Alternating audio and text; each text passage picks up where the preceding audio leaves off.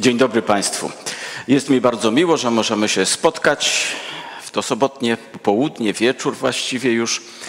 I proszę Państwa, chcemy mówić o sprawach e, istotnych, bo dotyczących naszej rzeczywistości. Chcemy mówić o tym, co się dzieje, dlaczego się tak dzieje i o tym, co się jeszcze będzie działo z tej Bożej perspektywy.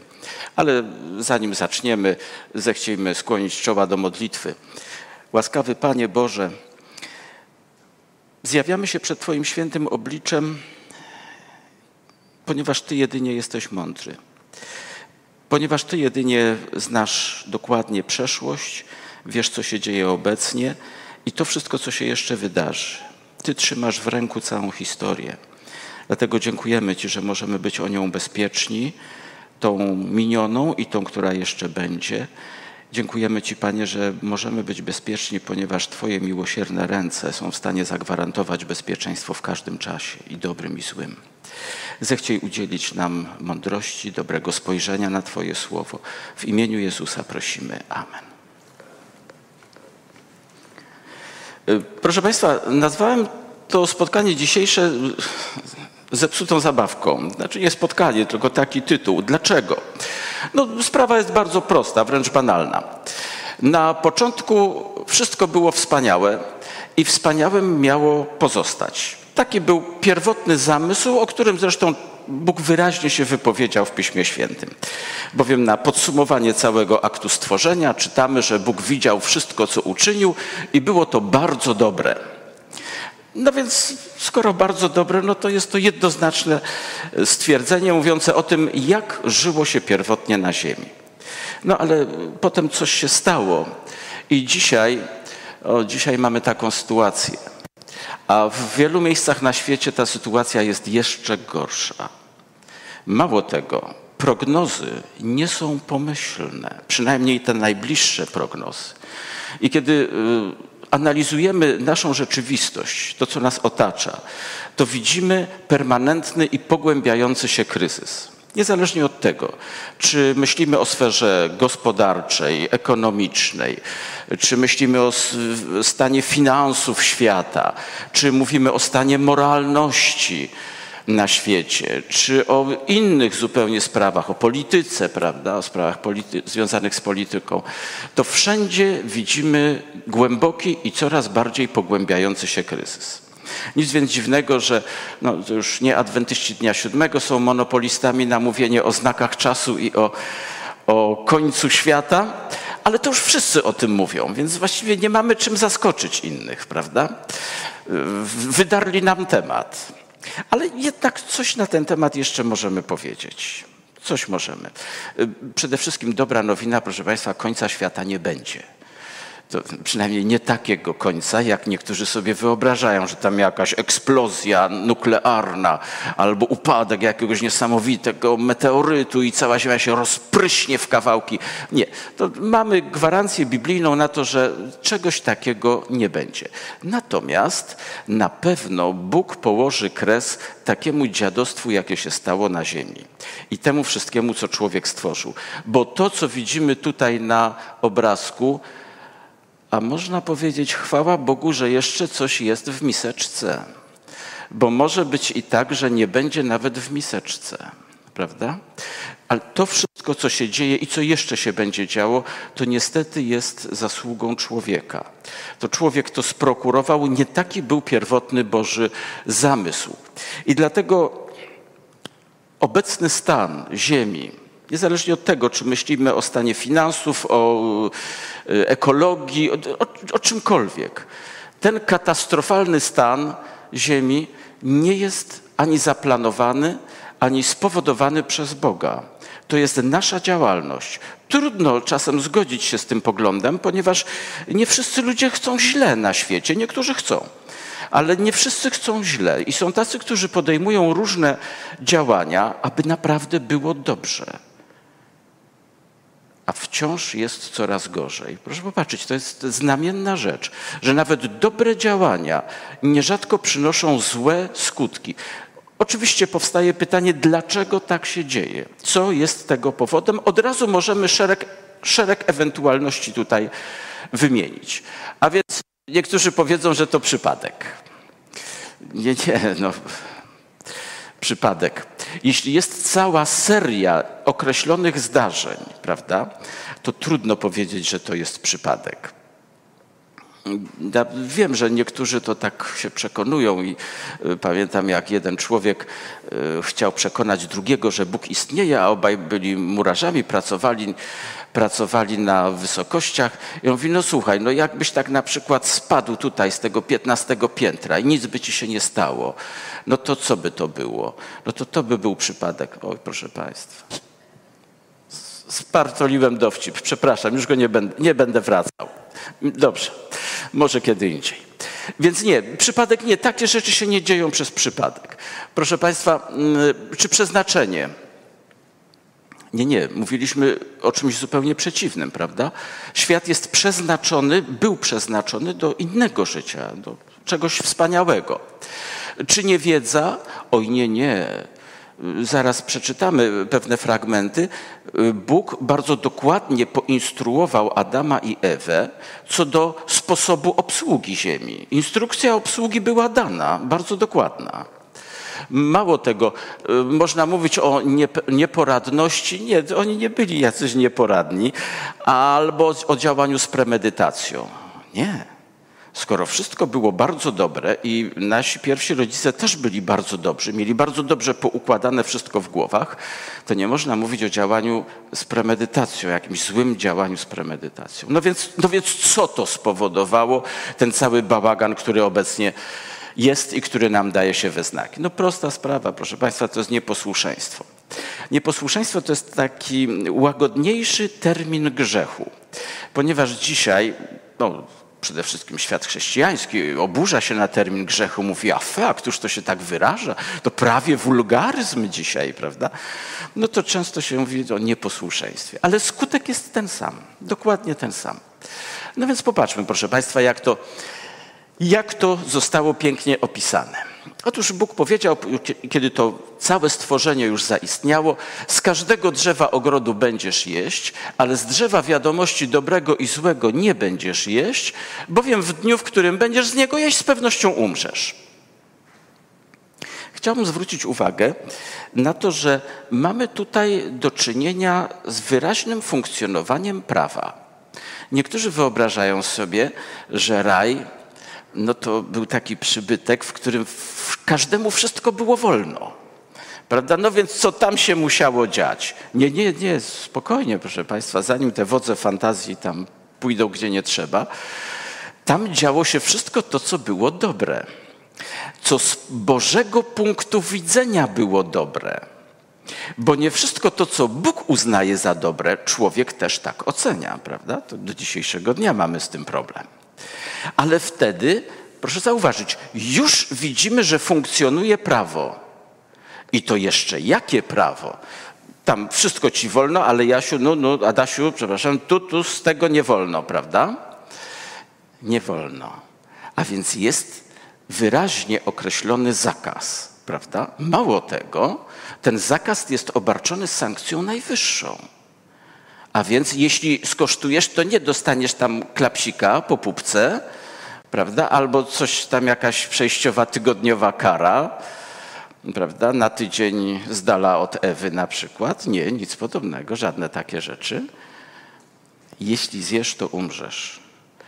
No, możemy od razu dyskutować nad pozornym niewspół, pozorną niewspółmiernością przestępstwa do kary, bo tak my to oceniamy, prawda? No, nie jeden by powiedział, panie, żebyś pan wiedział, ile ja, jak byłem tam sztubakiem takim, owoców ludziom ze straganu ściągnąłem, prawda? To tylko się człowiek przewinął już, tu śliwkę, tam gruszkę i co? A oni jeden wzięli. I awantura od razu. No ale to Inna sprawa, proszę Państwa. Tak, tak Bóg powiedział i próżna dyskusja. No tak powiedział i tak, tak miało być. Więc, yy, więc proszę Państwa, w tej chwili chcę zwrócić uwagę tylko na tę rzecz, że przed grzechem yy, ziemskim, bo grzech zaistniał w niebie, ale przed tym grzechem ziemskim, przed grzechem Adama i Ewy jest prawo. Prawda? To funkcjonuje. Mało tego, prawo znajdziemy jeszcze w innych miejscach, w związku z samym stworzeniem. A gdzie na przykład? Ano sobota, prawda? Ona później wejdzie w obręb dekalogu jako czwarte przykazanie i tak pozostaje do dnia dzisiejszego, ale ona już wtedy jest zasygnalizowana jako prawo. To jest święty Boży dzień. I ludzie są temu posłuszni, prawda? Mamy prawo. Mało tego, mamy wyraźny przepis na małżeństwo. To jest jeden mężczyzna, jedna kobieta. Proszę bardzo.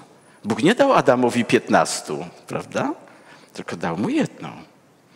A więc mamy cały szereg takich elementów, które wyraźnie mówią o tym, że prawo funkcjonuje praktycznie od samego początku. I życie rajskie nie było anarchią, nic podobnego.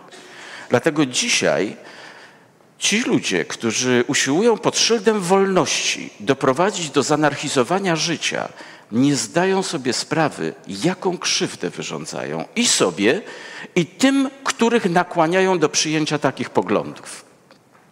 No ale chodźmy dalej. Proszę Państwa, ja specjalnie tam w szczegóły pewne pewne nie wchodzę, tak samo jak i nie będę omawiał szczegółowo mechanizmu kuszenia. Jest to fantastyczne, fantastyczne i znajdziemy tam różne elementy, takie, które doskonale dzisiaj znamy. Z gazet, z różnych opowieści, z książek, elementy, które mówią na przykład, a życie jest jedno, jesteś tego warta, prawda? Sięgnij po to, możesz stać się Bogiem. Te współczesne hasła my doskonale odczytujemy z mechanizmu kuszenia, jaki tam w raju zaistniał, a więc z tej rozmowy szatana z Ewą. Ale tak jak mówię, nie będziemy w tej chwili o tym mówić. Chciałbym, proszę Państwa, natomiast, żebyśmy zastanowili się nad tym, co się stało na skutek tego pierwszego upadku, tego pierwszego grzechu, tego pierwszego nieposłuszeństwa. Ano czytamy, że wtedy otworzyły się oczy obojga i poznali, że byli nadzy. I spletli liście figowe i uczynili sobie opaski. Proszę popatrzeć, oni, jak tekst powiada, poznali, że byli nadzy. A więc byli nadzy, ale im to nie przeszkadzało. Prawda? Panu Bogu też nie, no ostatecznie takimi ich uczynił, prawda? No więc o co chodzi? A więc im nie przeszkadzał. Ale kiedy pojawia się grzech, to nagle człowiek zaczyna patrzeć inaczej na rzeczywistość i na siebie samego również w tej rzeczywistości. Tak jest do dnia dzisiejszego, proszę Państwa. Za chwilkę przykłady. A wtem usłyszeli głos Pana Boga przechadzającego się po ogrodzie z wiatrem dziennym i skrył się Adam i jego żona przed obliczem Pana Boga między drzewami ogrodu. Zwracamy uwagę na następną rzecz, która budzi zdumienie, budzi zdumienie w zachowaniu człowieka, bo tak, ten człowiek przed chwilą jeszcze był doskonały, był bardzo dobry, cała rzeczywistość bardzo dobra i Bóg bardzo dobry. Z tych trzech elementów Bóg się nie zmienił, y, otoczenie się nie zmieniło i tylko jedna rzecz uległa zmianie. Doskonałość człowieka, prawda? Wkradł się jeden akt nieposłuszeństwa i ten człowiek nagle patrzy na siebie i mówi: O, mamy problem, prawda? Ten człowiek patrzy teraz na Boga i mówi: To ja mam jeszcze większy problem. Ja się muszę schować przed dobrym tatą, który wszystko człowiekowi dał. Macie Państwo pojęcie, jak się Bóg poczuł? To e, bardzo dalekie porównanie, jak gdy ojciec na przykład wraca do domu a dzieci zamiast wyskoczyć z radości i uściskać tatę, to chowają się tam gdzieś do szafy, pod łóżko. Nie, nie chodź do mnie, nie podchodź, nie chcę cię. Jakby się taki biedny ojciec czuł. A więc skrył się Adam i jego żona przed obliczem Bożym. To widzimy, coś się w tym mózgu stało, prawda? Chciałbym, proszę Państwa, żebyśmy zrozumieli, że to był jeden akt z pozoru bardzo niepozorny. Moglibyśmy powiedzieć, a machnąć na to ręką, no tylko im tam przygrozić, żeby więcej tego nie robili. Ale tego się nie dało cofnąć. Z człowiekiem coś się stało. Mało tego. Czytamy dalej, że zawołał Pan Bóg Adama i powiedział mu: Gdzie jesteś? A on odpowiedział, nie, przepraszam, to nie takim tonem Pan Bóg powiedział, gdzie jesteś? Nie, to mnie się tak jakoś wymknęło, prawda? Ale moglibyśmy najbardziej czule zawołać, Adasiu, gdzie się podziałeś? A on odpowiedział, usłyszałem Twój głos w ogrodzie i zląkłem się, gdyż jestem nagi i skryłem się. A Bóg powiedział, kto ci powiedział, że jesteś nagi? Czy jadłeś z drzewa, z którego zakazałem ci jeść? Wtedy Adam powiedział, kobieta, którą mi dałeś, aby była ze mną, ona mi dała z tego drzewa i jadłem. I powiedział Pan Bóg do kobiety, dlaczego to uczyniłaś? I powiedziała kobieta, wąż mnie zwiódł i jadłam. No, mamy pewną kaskadę, prawda? Przerzucanie odpowiedzialności, typowe dla grzesznika dla każdego z nas. Gdy ktoś nam usiłuje wykazać, że zrobiliśmy źle, natychmiast się włącza mechanizm samousprawiedliwienia, prawda? A wraz z nim przerzucanie odpowiedzialności. No bo to, co się stało, skoro to nie jest moja wina, to ktoś musi być winny, prawda? To jest wszędzie, proszę Państwa. I w polityce tak samo. No, my dzisiaj bardzo boleśnie na przykład tego doświadczamy, mówię my jako Polska, ponieważ czyni się nas dzisiaj gwałtem odpowiedzialnym i za Holokaust, i nawet za wybuch II wojny światowej. Jeśli Państwo się interesujecie polityką, to wiecie, że w Rosji nie tylko pisze się podręczniki historii od nowa, ale wprost mówi się, że Polska ponosi odpowiedzialność za wybuch II wojny światowej. No to jeszcze tylko za wszystkie gradobicia proponuję dopisać tam. Bo jak już tak idziemy na całość, no to pewnie, co sobie będziemy żałować. Więc wąż mnie zwiódł i jadłem. Jakbyś, Panie Boże, nie zrobił tego węża, nie byłoby problemu. No i tak, mamy pierwszą kłótnię małżeńską i ta kłótnia doprowadza do tego, że koronnym winowajcą staje się Bóg. Proszę Państwa, znów, y, pomijając tam pewne szczegóły, Popatrzmy, co się stało z człowiekiem, który był bardzo dobry, bardzo dobry, a więc był również doskonały w miłości. Co się stało z chwilą, kiedy zdecydował się na jedno drobne z pozoru, drobne w formie nieposłuszeństwo? Przecież to jest inny człowiek. To jest jak po eksplozji granatu w mózgu. To jest inny człowiek zupełnie, chociaż no, z wyglądu taki sam, prawda? Więc proszę Państwa, naprawdę warto o tym pamiętać, ponieważ dzisiaj świat no, pogrąża się w bagatelizowaniu grzechu, najrozmaitszego grzechu. Między innymi ten zalew różnego rodzaju e, anomalii, które mamy, najrozmaitszych, również i w sferze seksualnej. To, to wszystko świadczy o tym, że człowiek jest przekonany, iż można bezkarnie występować przeciwko Słowu Bożemu i nie liczyć się z konsekwencjami, bo nie będzie żadnych konsekwencji bo my sobie ten świat urządzimy po swojemu, bo tak jak my zrobimy, to dopiero wtedy będzie lekko, łatwo i przyjemnie. Proszę Państwa, nie, nie będzie ani lekko, ani łatwo, ani, ani przyjemnie. Nie będzie, ponieważ grzech nigdy czegoś takiego nie robi. Grzech zawsze powoduje destrukcję. I o czym Pan Bóg powiedział na samym początku, jeszcze przed grzechem, Grzech wiedzie do śmierci. Dzisiaj ludzie wyobrażają sobie to mniej więcej w ten sposób. Niezależnie od tego, czy będę posłuszny, czy będę nieposłuszny, no to, no to co? No to skutek najwyżej będzie taki, że tak, nie pójdę z tymi posłusznymi do nieba, a to niebo, to ja wiem, czy ono jest takie atrakcyjne. Takie blado-niebieskie, z chmurki na chmurkę, wszyscy aniołowie, rączki złożone, prawda, aureolki i tylko gloria śpiewają. No, nudne, no ani w karty nie pograć, ani nie wypić, no ale już o innych rzeczach nie mówię, prawda. No to, to po co tam tak siedzieć? To może tam po tej drugiej stronie będzie lepiej. Można tam podpiecze trochę może podpięty, ale, jakoś sobie damy radę. Jeszcze Polak nie było tak, żeby przegrał gdzieś, prawda? Zawsze jakoś się prześliźnie przez każde niebezpieczeństwo. Tak ludzie myślą, proszę Państwa. Ta ludowość, która nakazywała diabła widzieć jako czarnoskórą jakąś bestię z rogami, prawda, cuchnącego siarką, z ogonem oczywiście, z kopytami, którego byle Maciek, chłopek, roztropek oszukał, prawda? To to funkcjonuje w nas. My może tak nie opowiadamy tego, ale ta świadomość pozostała, że ze złem jakoś się tam można dogadać. Nie można. Proszę Państwa, nie można, bo Bóg powiedział, że grzech prowadzi do śmierci, czyli do zagłady, do destrukcji, do zniszczenia kompletnego, do tego, że nie będzie.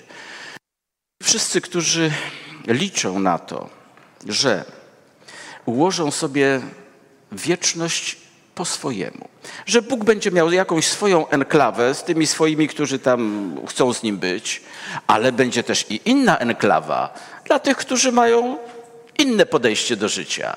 Prawda? I tu będzie wesoło i fajnie, a tam to się tylko będą modlić i nic więcej. Nie, nie, to tak nie będzie. Tylko ta pierwsza enklawa będzie, ta druga zniknie. Zniknie, przestanie istnieć. I naprawdę warto, warto o tym pamiętać. Ci, którzy uważają, że z małymi grzeszkami prześlizną się do nieba, to niech porzucą wszelką nadzieję, tak jak to Dante pisał. Prawda? Tego, tego nie będzie. I Bóg uprzedzał o tym lojalnie Adama i Ewę od samego początku. No ale zdecydowali się na tę fatalną opcję, powinni teraz byli umrzeć. Ale coś się dzieje. I Bóg od razu włącza e, coś, co dzisiaj możemy określać mianem Bożego planu zbawienia. I mówi o tym, mówi o tym w taki prosty, przejrzysty sposób. Kładę nieprzyjaźń między tobą a kobietą, to słowa skierowane do szatana, czyli do węża Kładę nieprzyjaźń między tobą a kobietą, między twoim potomstwem a jej potomstwem. Ono zetrze ci głowę, a ty zetrzesz mu piętę. Znów nie chcę wchodzić w pewne szczegóły, w pewne niuanse tego tekstu, ale proszę zauważyć, że jest tutaj wyraźnie zarysowany finał konfliktu. Konflikt zaistniał, prawda? Są dwie strony tego konfliktu. I Bóg wyraźnie mówi, że ty, szatanie, będziesz przegrany. Wprawdzie nastąpi wymiana śmiertelnych ciosów, bo to starcie głowy i starcie pięty, tutaj ten sam termin występuje, oznacza tak naprawdę śmierć po jednej i po drugiej stronie. Ten potomek, tam użyta jest w oryginale liczba pojedyncza, ten potomek, który przyjdzie, aby się zmierzyć z szatanem, no, zmierzy się z nim naprawdę na śmierć. Ale on wyjdzie z tego zwycięski. I Bóg to od razu zapowiada. No, a co potem? Proszę Państwa, my dzisiaj doskonale zdajemy sobie sprawę z tego, jak trudno jest wierzyć Bogu na słowo.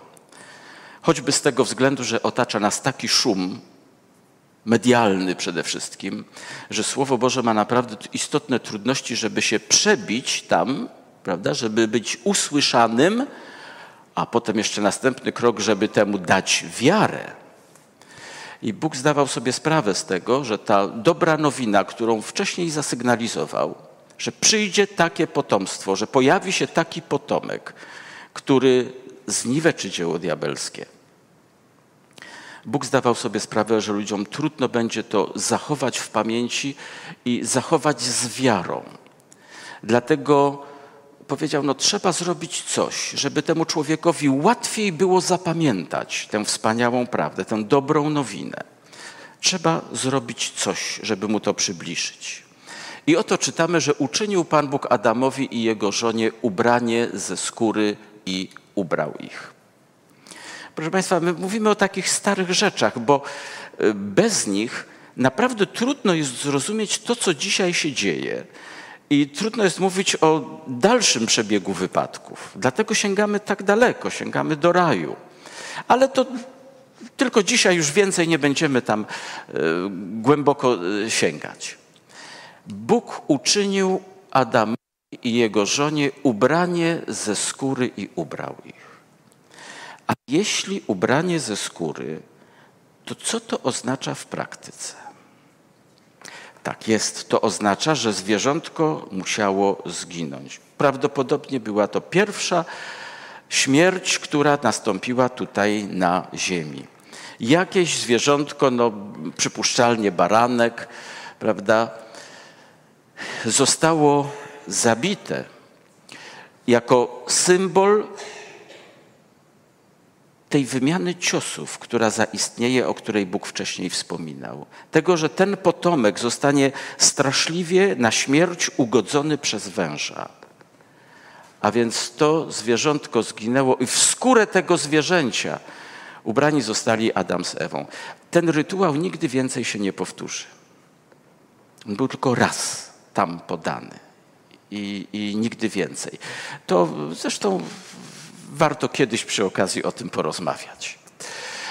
Proszę Państwa, co jeszcze warto zasygnalizować, że Bóg uczynił to ubranie i ubrał ich. Bóg ich obsłużył od początku do końca. Tak jak gdyby chciał powiedzieć: Słuchajcie, w związku z tym, co wy zrobiliście, to wy już nie macie nic do zrobienia, żeby się uratować. Nic nie możecie zrobić. To tylko ja mogę teraz coś zrobić, prawda? Wy mogliście tylko zabić to zwierzę, to jest cały wasz udział. Ale ja teraz mogę zrobić coś ja to zrobię. Ja wam to obiecuję i pokazuję wam to, że ja was ubieram w te skóry zwierzęcia. Nie na darmo potem Biblia będzie wielokrotnie mówić o zbawieniu w Chrystusie.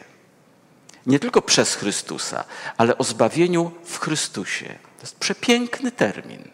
On nawiązuje właśnie do tego ubrania, do tego, że człowiek znalazł się w skórze tego niewinnego zwierzęcia, które zginęło zamiast niego, zamiast Adama i Ewy. I proszę Państwa, to było łatwe do zapamiętania przez człowieka, prawda? A to dzisiaj znajduje oczywiście potwierdzenie w różnych wypowiedziach biblijnych, jak choćby tutaj w pierwszym liście, w pierwszym liście apostoła Piotra, gdzie czytamy, że nie rzeczami zniszczalnymi, srebrem albo złotem, zostaliśmy wykupieni z marnego postępowania naszego przez ojców nam przekazanego, ale drogą krwią Chrystusa jako baranka niewinnego i nieskalanego, przeznaczonego przed założeniem świata. A to jest cenna informacja, prawda? Ale o tym jeszcze będziemy jutro wspominać, że to przed założeniem świata. Ale tu wyraźnie widzimy pewną analogię, prawda? To potomstwo, które miało przyjść, ten syn Boży, nieskalany, nienaganny, czysty, prawda? On miał być symbolizowany przez takie niewinne zwierzę, które ginęło zamiast człowieka. Zamiast człowieka. I dlatego nie ma w nikim innym zbawienia, albowiem nie ma żadnego innego imienia pod niebem danego ludziom, przez które moglibyśmy być zbawieni. Proszę Państwa, my to czytamy tak jednym tchem, prawda? I mówimy, że to jest oczywiste, my o tym wiemy. Ale proszę zauważyć, co się dzisiaj dzieje na świecie. My mówimy, że nie ma w nikim innym zbawienia. A tu z różnych kręgów chrześcijaństwa, tego większościowego chrześcijaństwa, znajdujemy, że to, to wcale tak nie jest. Że zbawienie, o zbawienie jest w różnych systemach. W związku z tym nie wolno nawracać. Nie wolno nawracać Żydów, nie wolno nawracać muzułmanów. Mało tego, należy czerpać z kultur pogańskich. Jak Państwo przeczytacie relacje, czy obejrzycie relacje z synodu amazońskiego, z tego, co się działo kilka miesięcy temu, to przecież tam otwarcie było powiedziane, że my, chrześcijanie, powinniśmy czerpać i uczyć się z kultur pogańskich. Jeszcze niedawno chrześcijanie wyprawiali się tam, właśnie do tych kultur pogańskich. Nierzadko ginęli, y, ponosili wielkie ofiary, wielkie ofiary, żeby tym ludziom zanieść Chrystusa, bo nie ma w nikim innym zbawienia. A dzisiaj się mówi, a po co?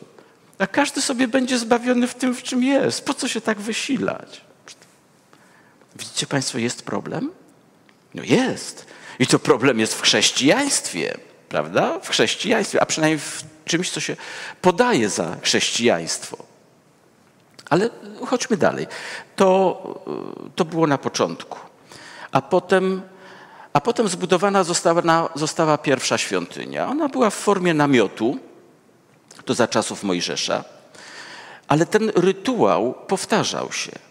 Ilekroć przychodził grzesznik i chciał pojednać się z Bogiem, bo coś tam miał na sumieniu, no już najwyższy czas, prawda?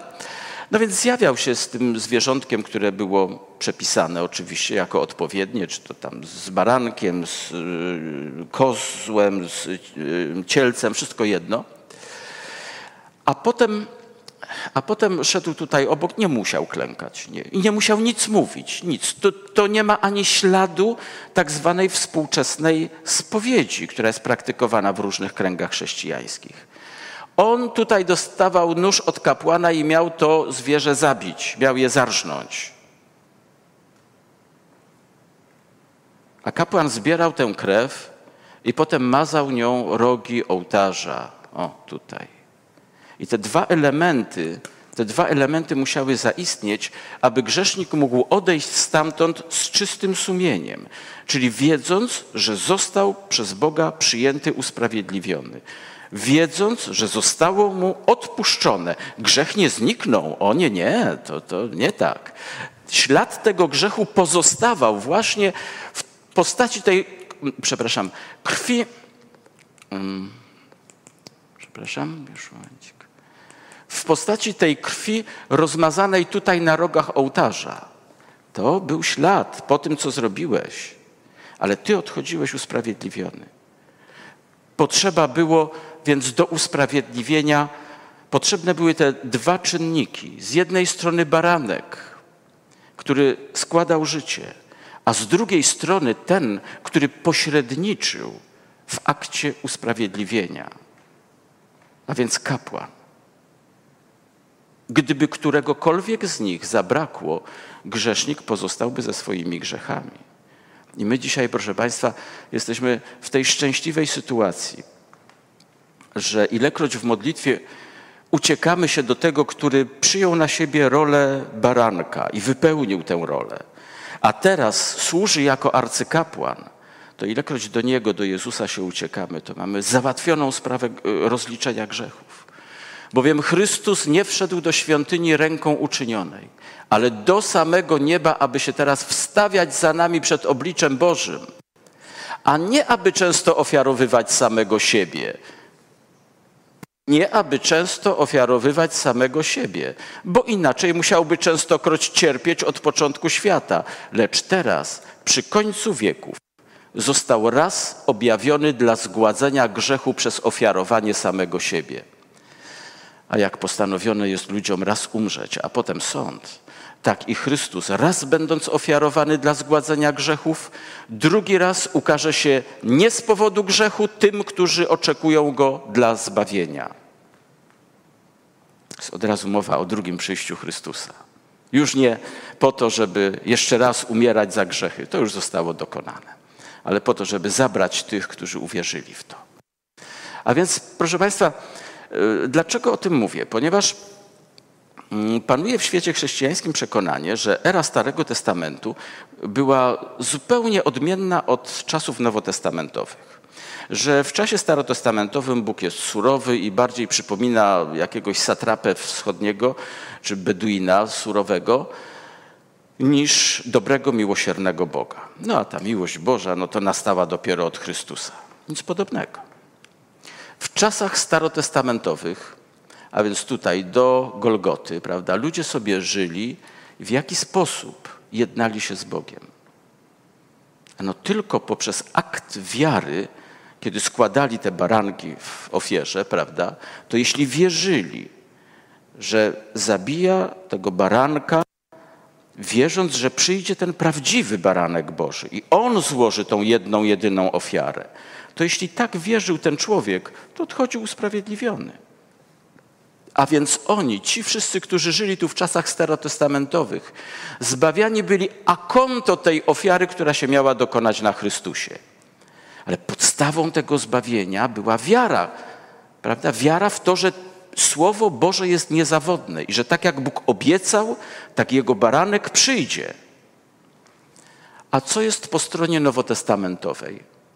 No dokładnie to samo, tylko się zmienia perspektywa czasowa. My wierzymy, że ten oczekiwany baranek przyszedł. Oni mieli wierzyć, że przyjdzie, my wierzymy, że przyszedł, złożył ofiarę i my jesteśmy też zbawieni przez tę ofiarę. Gdybyśmy więc chcieli, proszę Państwa, to teraz podsumować, to powiedzielibyśmy tak, że niezależnie od tego, jaka była forma, forma liturgiczna, czy tak jak na początku ofiary składane przez patriarchów rodowych, przez przywódców rodowych, czy ofiary w namiocie y, Zgromadzenia Mojżesza, czy potem w świątyni Salomona, czy Zorobabela, to istota tego była taka sama. Wiara w Mesjasza, który ma przyjść jako baranek Boży. No, dzisiaj mamy tę sytuację, że baranek przyszedł, ofiarę złożył, a teraz funkcjonuje jako arcykapłan i tak samo jedna nas z Bogiem. Proszę więc y, popatrzeć jeszcze na ten fragment z listu do Hebrajczyków. Taka zachęta, wezwanie. Mając więc wielkiego arcykapłana, który przeszedł niebiosa, Jezusa, Syna Bożego, trzymajmy się mocno tego wyznania. Nie żadnej paczamamy, nie mitów innych. Trzymajmy się mocno tego wyznania. Nie mamy bowiem arcykapłana, który nie mógłby współczuć w naszych słabościach, lecz doświadczonego we wszystkim, podobnie jak my, prócz grzechu. Podejdźmy więc z ufną odwagą do tronu łaski, abyśmy dostąpili miłosierdzia i znaleźli łaskę ku pomocy w dogodnym czasie. Proszę Państwa, y, ja mówię o tym, ktoś może powiedzieć, nie, nie potrzeba tyle czasu na to przeznaczać. Nie jest potrzeba. Proszę Państwa, jest potrzeba, ponieważ istnieje naprawdę znamienna różnica pomiędzy pogaństwem, różnymi formami pogaństwa, a biblijnym chrześcijaństwem a biblijną wiarą w prawdziwego Boga. Dobrze, no, ktoś powie, a chrześcijaństwo to od Nowego Testamentu. Proszę Państwa, zasady zbawienia się nie zmieniają.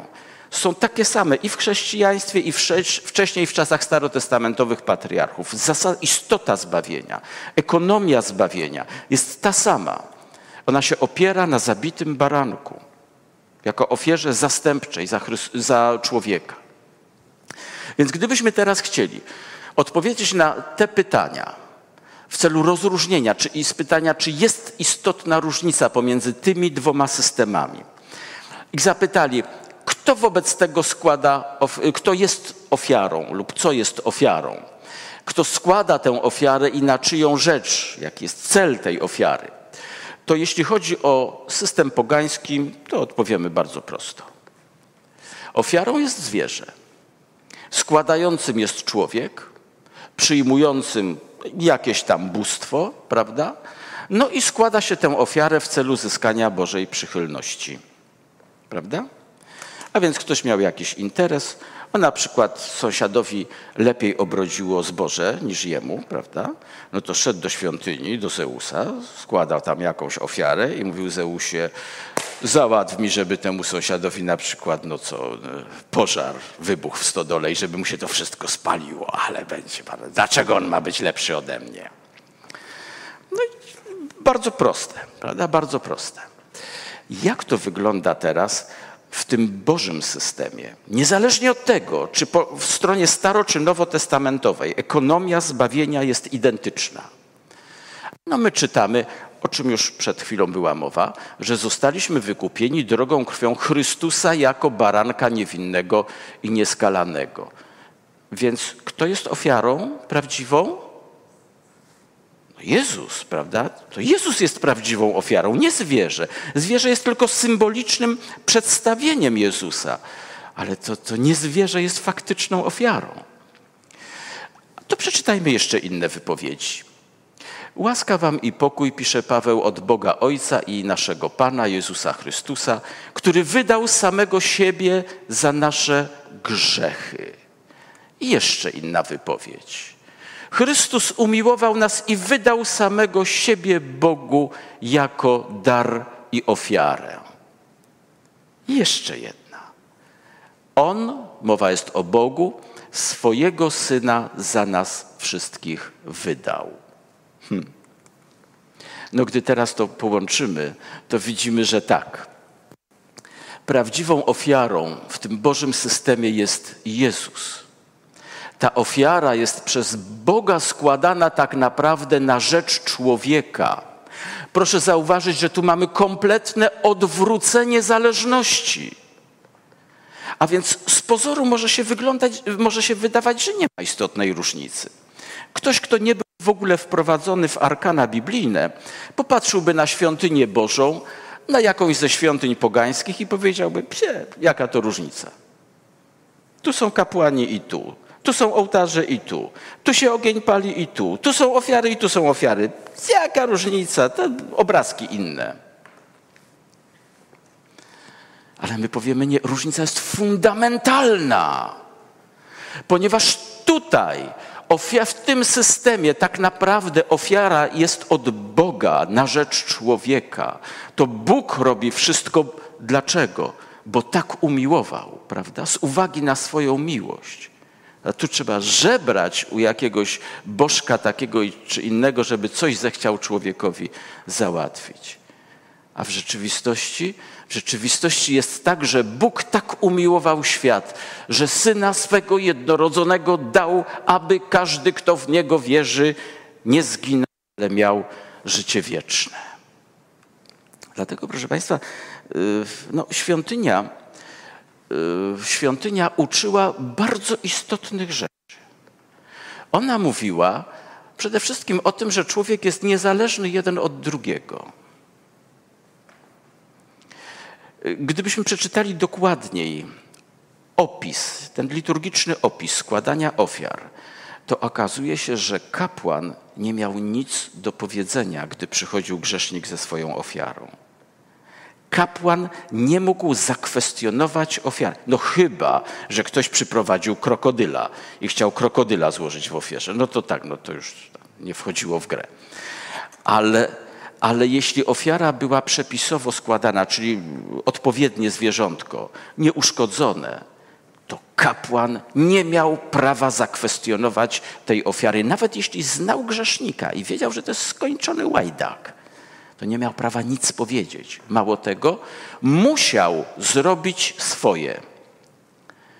Jeśli grzesznik zrobił swoje, czyli zabił to zwierzę tam, a grzechy mógł wyznawać sobie zupełnie w milczeniu, po cichutku przed Bogiem, to kapłan musiał zrobić swoje, czyli musiał tą krwią dalej służyć i pomazać rogi ołtarza. To było obligatoryjne. Więc proszę Państwa, proszę zauważyć, że ten system wprowadzał niezależność. Człowiek pozostawał sam na sam z Bogiem. I to jest idealna sytuacja.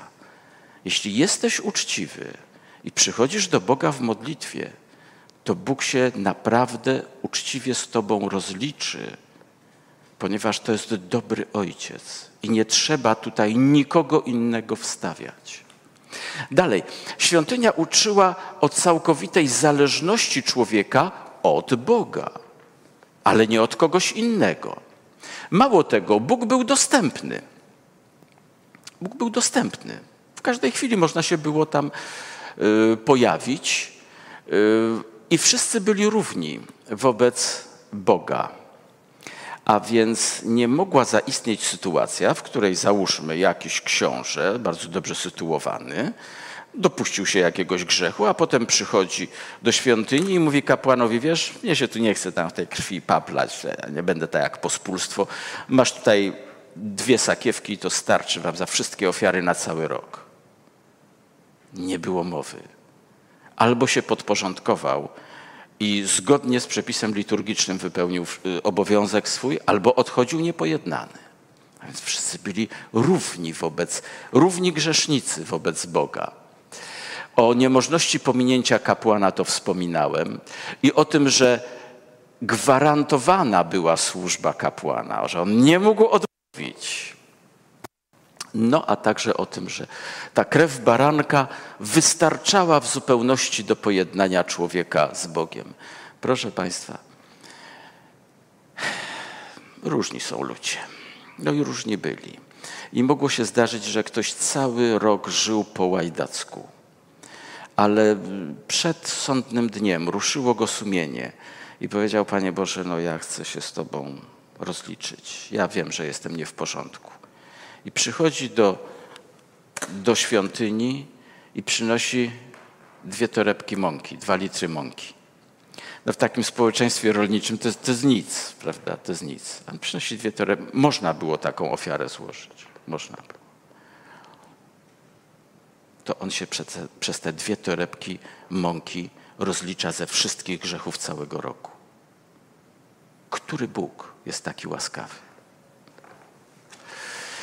Yy, tak. Yy, oczywiście był jeden kodeks moralny. Świątynia uczyła też o związku łaski z prawem. Prawda? Grzesznik przychodził, rozliczał się na podstawie prawa, które tam wewnątrz w świątyni funkcjonowało, ale zbawiony był nie dlatego, że zarżną powiedzmy tysiąc baranów, bo niektórzy mieli gest. Nie. Wystarczył jeden, prawda? Ale on miał wierzyć, że przebaczenie dostaje z łaski. Zostaje z łaski, ponieważ z łaski Bożej pojawi się na ziemi ten prawdziwy baranek Boży, którego ofiara rzeczywiście ma moc oczyszczać. No i proszę Państwa, gdybyśmy sięgnęli jeszcze głębiej do liturgii świątynnej, yy, omówili świąt, yy, świąt izraelskich, o, to okazałyby się bardzo ciekawe rzeczy. Mianowicie to również, że Bóg zaplanował szczęśliwe zakończenie historii grzechu.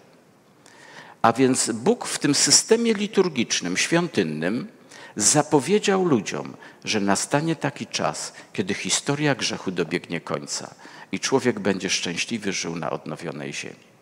No to już bajka, prawda?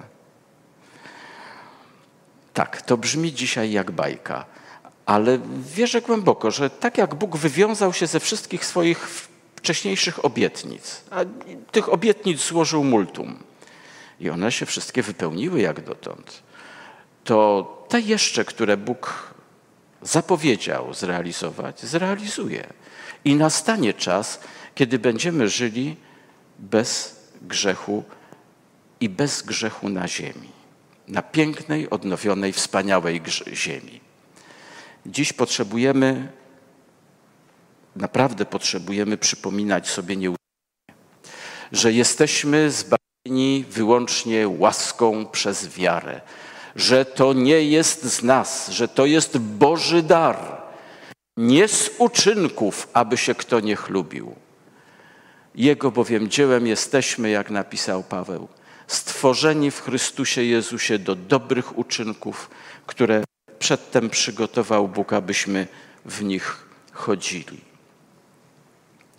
Dlatego dziś, proszę Państwa, pamiętajmy o tych y, sprawach, które omawialiśmy, bo one naprawdę przydadzą nam się w czasie następnych spotkań, kiedy będziemy już omawiali pewne wydarzenia, które dzieją się i które się będą jeszcze działy. Bo wiem, że to jest sprawa ekscytująca, prawda? Co się stanie za chwilę? No, niektórzy mówią, a za chwilę to Stany uderzą na Chiny. A nie mówią, nie, nie, nie, to Chiny uderzą na Rosję. Nie, gdzie tam to Niemcy uderzą na uderzą, nie uderzą, czy będzie atak terrorystyczny, czy nie będzie, czy może jakiś atak hakerski w skali makro, a może jeszcze jakieś wulkany wybuchną, a może z satelitów będą nas razić. Proszę Państwa, ja wiem, że jesteśmy ciekawi przebiegu zdarzeń. I to, co nam jest potrzebne, to Bóg nam objawił i o tym będziemy mówić. Natomiast spekulacjom nie będziemy się oddawać, bo to ma niewielką wartość. Ale o tym, co Bóg powiedział, co jeszcze się będzie działo, to będziemy mówić na następnych spotkaniach. Dzisiaj zapamiętajmy tę ważną sprawę, że każdy grzech niszczy życie. Grzech nie ma innej wypłaty. Zapłatą za grzech jest śmierć, czy jak to w starym przekładzie jest powiedziane pięknie, żołdem, śmie- żołdem śmierci Zapomniałem. Grzech płaci śmiercią, bo nie zna innej wypłaty. To jest ten żołd, który wypłaca.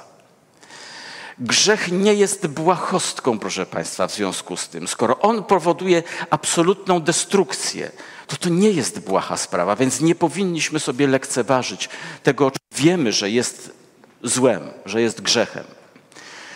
Pamiętamy bowiem, że grzech wymagał aż Bożej interwencji. Tutaj to wyglądało jak drobiazg, prawda? Jeden owoc, ale wybuchła z tego kosmiczna awantura, wymagająca aż interwencji Syna Bożego z kosmosu tutaj na Ziemi, prawda? I w związku z tym naprawdę Bogu nie jest wszystko jedno, co my na ten temat myślimy, co my z tym robimy, co zostało już powiedziane. I tak samo nam nie powinno być wszystko jedno. Czy wierzymy takiemu Bogu, siatkiemu, innemu jeszcze? Czy wierzymy temu jednemu, jedynemu, w którym jest zbawienie? Proszę Państwa, tyle na dzisiaj. Y, zapraszam serdecznie jutro, a teraz chciałbym jeszcze, abyśmy w krótkich słowach Bogu podziękowali. Łaskawy Panie, zaledwie dotknęliśmy kilku spraw, jakże ważnych, ale dziękujemy Ci i za to dotknięcie, za to przypomnienie, jak wspaniałym, dobrym jesteś Ojcem.